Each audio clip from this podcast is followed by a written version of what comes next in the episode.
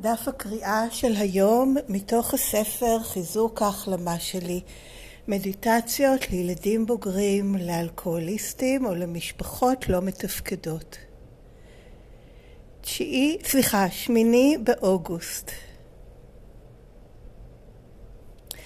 המאפיין התשיעי אנחנו מבלבלים בין אהבה ורחמים ונוטים לאהוב במרכאות אנשים שאנחנו יכולים לרחם עליהם ולהציל אותם.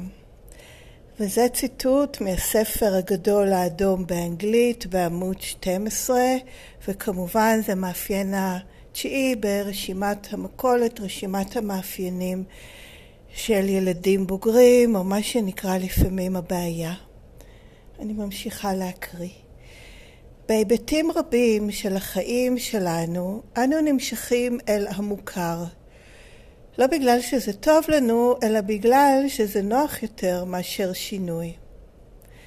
העובדה היא שלא משנה כמה רבים מאיתנו מוחים על אמירה זו, אנחנו נמשכים לאנשים לא מתפקדים אחרים.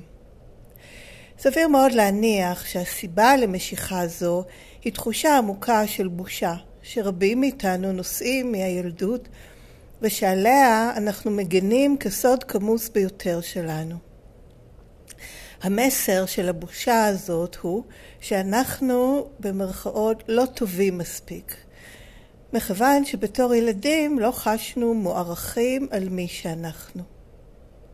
רק אם ניכנס למערכות יחסים עם אנשים חולים אחרים, הסוד שלנו יישמר מוסתר היטב בכאוס של קשר לא מתפקד. נוכל להתמקד בהם ולהציל אותם, מה שלעיתים קרובות גורם להם לרצות בנו יותר, לפחות לכמה זמן. תוך כדי השגת כבוד עצמי ב-ACA, משיכות פנימיות אלה מתחילות להיעלם מכיוון שמתבהר לנו שהצרכים שלנו לא מתמלאים.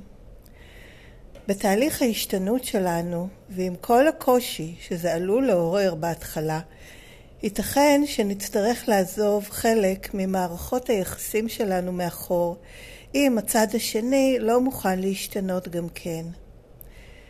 בעשותנו זאת, אנו לומדים לדחות מעלינו את הרעיון שזה איכשהו אנוכי מצידנו. רעיון זה הוא חשיבה של תלות שיתופית שאינה הוגנת כלפי אף אחד, והכי פחות כלפי עצמנו. היום, עם עזרת הכוח העליון שלי, אני בוחרת להכניס לחיים שלי אנשים בריאים, אנשים שמוכנים לחבוק את העצמי החדש שלי. וזה סוף דף הקריאה של היום מהמקרא היומית של ACA. את הטקסט המקורי באנגלית אפשר למצוא באתר ACA שזה adultchildren.org קו נטוי מדיטיישן ואפשר גם לעשות אה, שם באתר מנוי ולקבל את זה כל יום בדואר אלקטרוני באנגלית. הספר בעברית עדיין לא יצא, אז כרגע מה שיש זה את התרגומים היומיים בלבד, וניתן למצוא קישור אליהם גם uh, מאתר ACA ישראל בכתובת aca-israel.com בלשונית ספרות וכישורים. זהו, עד כאן זה דף הקריאה מהספרות הרשמית, המסר הרשמי, המורשה, המאושר של ACA. ואיך להגיע למידע נוסף, ומכאן והלאה זה לא זה, אלא זה שיתוף אישי בלבד שלי, ילדה בוגרת בהחלמה ב-ACA, מהשפעות הגדילה בבית לא מתפקד. שום דבר ממה שנאמר מכאן והלאה לא מסביר, לא מפרש, לא אומר מה נכון, מה לא נכון, איך צריך לעבוד את התוכנית הזאת ואיך לא. ובכלל, לא אומר מה נכון ומה לא נכון, אלא בסך הכל משתף איך הדברים הם אצלי כרגע כילדה בוגרת אמ, שמנסה להחלים בעזרת התוכנית הזאת. אז וואו, העניין הזה של הבלבול בין אהבה ורחמים כל כך נכון בשבילי, לא רק בצד הנותן, אלא גם בצד המקבל. שאם ירחמו עליי, אם אני אהיה מסכנה, אם אני אהיה נזקקת, אני אקבל אהבה ולפרש גם, או לפחות להסכים, להסתפק, יותר נכון, ברחמים כאיזשהו יחס חיובי שהגדרתי לעצמי כאהבה. אז uh, ממש עובד אצלי בשני הכיוונים, העניין הזה של הבלבול בין אהבה ורחמים, וגם בשבילי הנטייה הזאת כביכול לאהוב, אבל בעצם לרחם, לרחם על אחרים ולחפש להציל אותם ולפרש את זה כאהבה. כי זה איזשהו קשר, זה מתייחס לאדם השני, זה מעורר אכפתיות והתנהגות אה, דואגת כלפיו או כלפיה, ובתמורה אני מקבלת את זה שמעריכים ומעריצים וזקוקים לי, ואת הדבר הזה אני הגדרתי כאהבה. וכן, כי זה מה שהכרתי, זה, זה המוכר, זה כל מה שידעתי. אם קיבלתי איזשהו יחס חיובי, זה או זה היה מתוך זה שריחמו עליי, או שאני ריחמתי. אוי, מסכנים, ההורים שלי, אני אעשה כל מיני um, שמיניות באוויר כדי או לא לגרום להם עוד כאב, או לנסות להציל אותם. וככה תכנתו אותי, שלאהוב זה להציל. אה, אם אם אני אוהבת אותם, אז אני אנסה להקל עליהם, או אני אנסה לפתור להם את הבעיות. ויש הבדל גדול שאני לומדת אותו עכשיו בין אכפתיות של אהבה, של קשר, של אה, להיות בהזדהות וביחד ובאכפתיות עם אדם אחר, מתוך הבאת עצמי כמו שאני, ואז זה מכבד גם אותי וגם את הצד השני. לעומת מצבים אחרים שלכבד את עצמי לא היה חלק מהמשוואה בכלל. אם אני אוהבת, זה אומר שאני מאבדת ערך עצמי, כבוד עצמי, כל מה שקשור ללדאוג לעצמי, ללהיות אכפת מעצמי, ולראות מה אני זקוקה וצריכה, נעלם, פוף, ממש, כאילו לא היה קיים, וכל מה שמשנה זה שהצד השני יהיה מרוצה ויאהב אותי. ככה השגתי את זה שאוהבו אותי, וגם זה אהבה במרכאות, כי זה היה... הזדקקו לי, השתוקקו בי, השתמשו בי כדי להנציח את חוסר התפקוד שלהם. וזה באמת נכון. אכן, נמשכתי לאנשים לא מתפקידים אחרים כמו מגנט, כמו שני חלקים של פאזל שמשלימים אחד את השני. והעניין הזה של ככה להגן על הסוד הכמוס של הבושה, מאוד מדבר אליי אפילו ברמה שאני לא מצליחה לגמרי להסביר לעצמי אותה. יש הרבה מסרים שאני קוראת או שומעת של ACA שנשמעים לי נכונים, אבל לא עדיין ברור לי איך בדיוק, מה זה אומר לגביי, ולמה זה נשמע לי נכון, אבל זה נשמע לי נכון. אז um, הבושה הזאת בעצמי, שאני בעצם כמו שאני לא ראויה לאהבה, נקודה. את זה יכולתי להסתיר בקשר לא מתפקד, וזה היה מין מעקף. זה היה מעקף שאני, אוקיי, אני לא ראויה לאהבה, אבל אני זקוקה להתייחסות, לקשר, ליחס, מאוד. וגם להוכיח לעצמי שזה לא נכון, ההרגשה הפנימית הזאת שאני לא ראויה. ואז אני אמצא מישהו שהקשר יתוחזק על ידי חוסר התפקוד של שנינו, וככה אני אעקוף את העניין הזה שבעצם אני לא מרגישה ראויה לאהבה.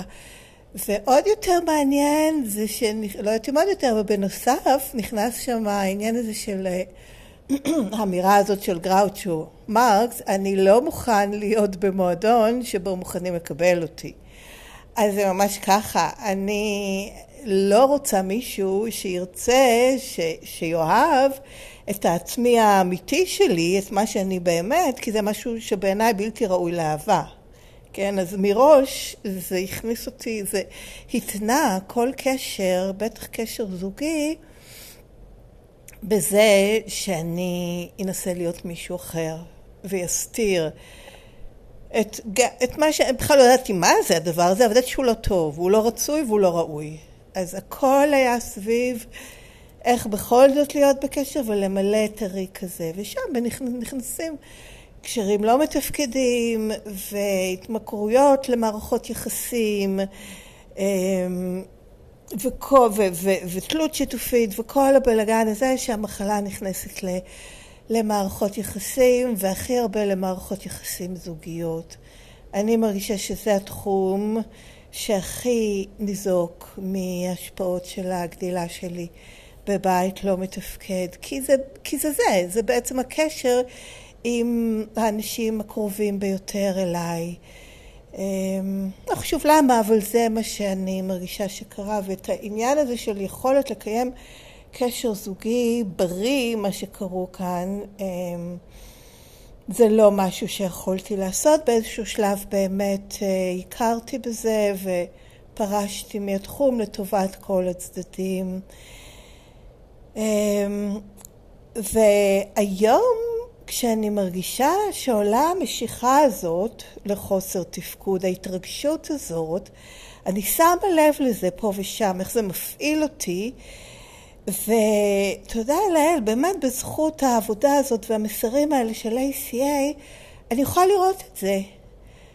אני יכולה לראות את זה וככה להישמר מזה, כי בעבר כל הסיפור הזה כמובן היה בלתי נראה, בלתי מורגש, בלתי מודע לחלוטין. וכיום כשאני רואה את זה, זה ממש מין, אה, הנה זה, כאילו, מזכיר לי כמו, הייתה לי פעם צירעה בבית, ואחרי שנפטרתי ומצאתי גם איפה היא ניסתה ליצור כן וכל זה, זה כנראה לא הייתה אותה אחת, כי הם לא שורדים כל כך הרבה זמן, אבל יש להם איזשהו GPS פנימי כזה, שמועבר איכשהו ב-DNA לצאצאים כאלה, ממשיכים לחזור. עכשיו, אני חשבתי בהתחלה, לא עשיתי כל המחקר, זה היה נראה לי כאילו אותה צירעה חוזרת לאותו מקום ועכשיו להיפטר ממנה עוד פעם. אז זה ככה מרגיש, כמו איזה מין משהו שחוזר ו... ואוי, הנה זה שוב חוזר, ולהיפטר מזה, כן, לא במובן של... להרוג את זה, לסגור את החלונות, זה מה שעשיתי, הייתי סוגרת כל התריסים ודברים כאלה כדי למנוע מהצירה להמשיך ולהיכנס ולנסות לקנן. אז גם עכשיו זה בעצם לסגור את התריסים ואת החלונות, לשים את, ה... את ההגנה הבריאה, את ההגנה על העצמי האמיתי שלי מפני החזרה. לדפוסים קודמים, וזה גם מצייני מיקום כאלה, כי זה מזכיר לי. כן, אם אני פתאום רואה שלא יודעת מה, מישהו מזדקק, ואז זה מתעורר בי, אוי אוי אוי, מישהו צריך אותי, לא משנה מה קורה איתי כרגע, אם נכון לי, אם לא נכון לי, מה, אני צריכה להתגייס. ואני קולטת את זה, ואומרת לו, רגע, הלו, מתאים לך, לא מתאים לך, מרגישה יכולה, את מנסה להציל, מה קורה? ו, וזוכה, יכולה לעשות את, עם עצמי את הבירור הזה ולבדוק שאני באה ממקום אה, נאמן לעצמי, בראש ובראשונה. וכן, נאמר כאן אה, שאיפה זה, שזה, לחשוב שזה אנוכי מצידי, כן, כי סך הכל אוי אוי אוי, מישהו מסכן, אולי אני יכולה לעזור, או מזדקק, או מה, לחשוב שזה אנוכי מצידי, זו חשיבה של תלות שיתופית שאינה הוגנת כלפי אף אחד והכי פחות כלפי עצמי. וזה מאוד חשוב לי, לא חשוב לי, אבל מעניין לי ומועיל לי לזכור שזה לא הוגן גם כלפי הצד השני, כי אני נהפכת למאפשרת, כן? אני מאפשרת לצד השני להישאר בקורבנות, במסכנות, בשימוש, בחוסר תפקוד שלהם, א', ב', אני מביאה לא את העצמי האותנטית שלי, ואז יוצר בלבול. כי המתנה הכי טובה, הכי גדולה שאני יכולה לתת לעולם בכלל, זה להביא אותי כמו שאני, המקורי, העצמי האמיתי, כמו שנוצרתי. ואם אין לי אפשרות להביא את זה, אז אני, בסדר, נשארת בצד. זה לא המצב כרגע שבו אני מרגישה מוגנת, מסוגלת, יכולה.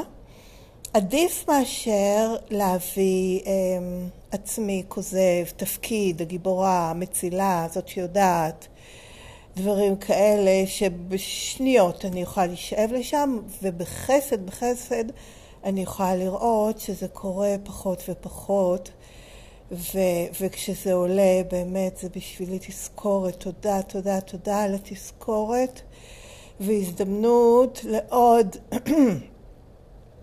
שלב של ריפוי, או עוד לא עוד שלב, עוד שכבה של ריפוי של הפצע שהוליד את חוסר התפקוד הזה, את מנגנון ההישרדות הזה של לבלבל בין אהבה ורחמים ולחשוב שאני אוהבת אנשים שאני מרחמת עליהם, מחפשת להציל אותם.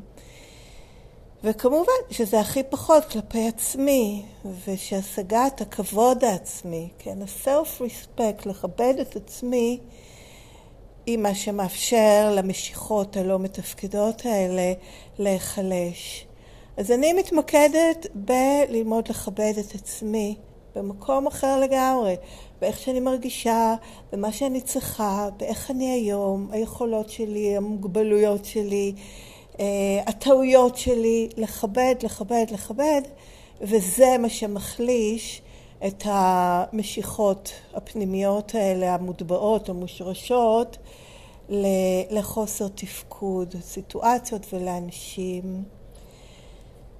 אז זהו, אני חושבת שבזאת אני אסיים היום באפירמציה, במשפט האחרון בדף הקריאה. היום, עם עזרת הכוח העליון שלי, אני בוחרת להכניס לחיים שלי אנשים בריאים, אנשים שמוכנים לחבוק את העצמי החדש שלי. תודה שהקשבתם. אם אתם רוצים לכתוב, להגיב, לשאול, להציע, אפשר לשלוח לי באימייל לכתובת ACA Recovering, שטרודל gmail.com, והכתובת מופיעה גם בתיאור הפרק ובתיאור הפודקאסט. ושום דבר ממה שנאמר הוא לא עובדות, הסברים, הוראות, הוא שיתוף. ושאני מרגישה שטוב לי לשתף, ואני שמחה אם יש אנשים שזה תורם גם להם. אז בינתיים, תודה שאתם הולכים בדרך הזאת, מנסים ללכת בה ככל יכולתכם, ולהתראות בקרוב.